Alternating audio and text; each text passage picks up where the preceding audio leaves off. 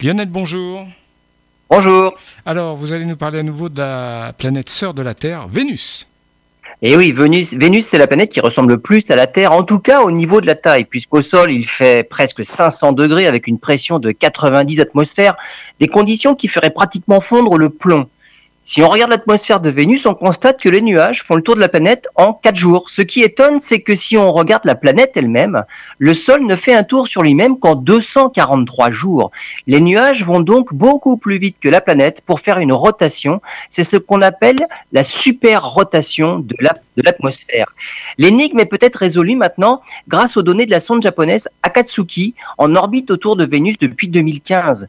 Des chercheurs de l'université d'Hokkaido au Japon ont intégré dans les modèles la température de l'atmosphère qui n'est pas la même en fonction de sa position autour de la planète. Très chaude du côté du soleil, moins du côté nocturne. Cette différence de température entraîne des dilatations de l'atmosphère et des différences de pression. On voit donc des transferts de chaleur et des réajustements de pression. Les effets de marée du soleil agiraient sur ces bourrelets et maintiendraient cette super rotation de l'atmosphère et des vents de plus de trois cents kilomètres heure en permanence sur la, seule ju- la sœur jumelle de la Terre.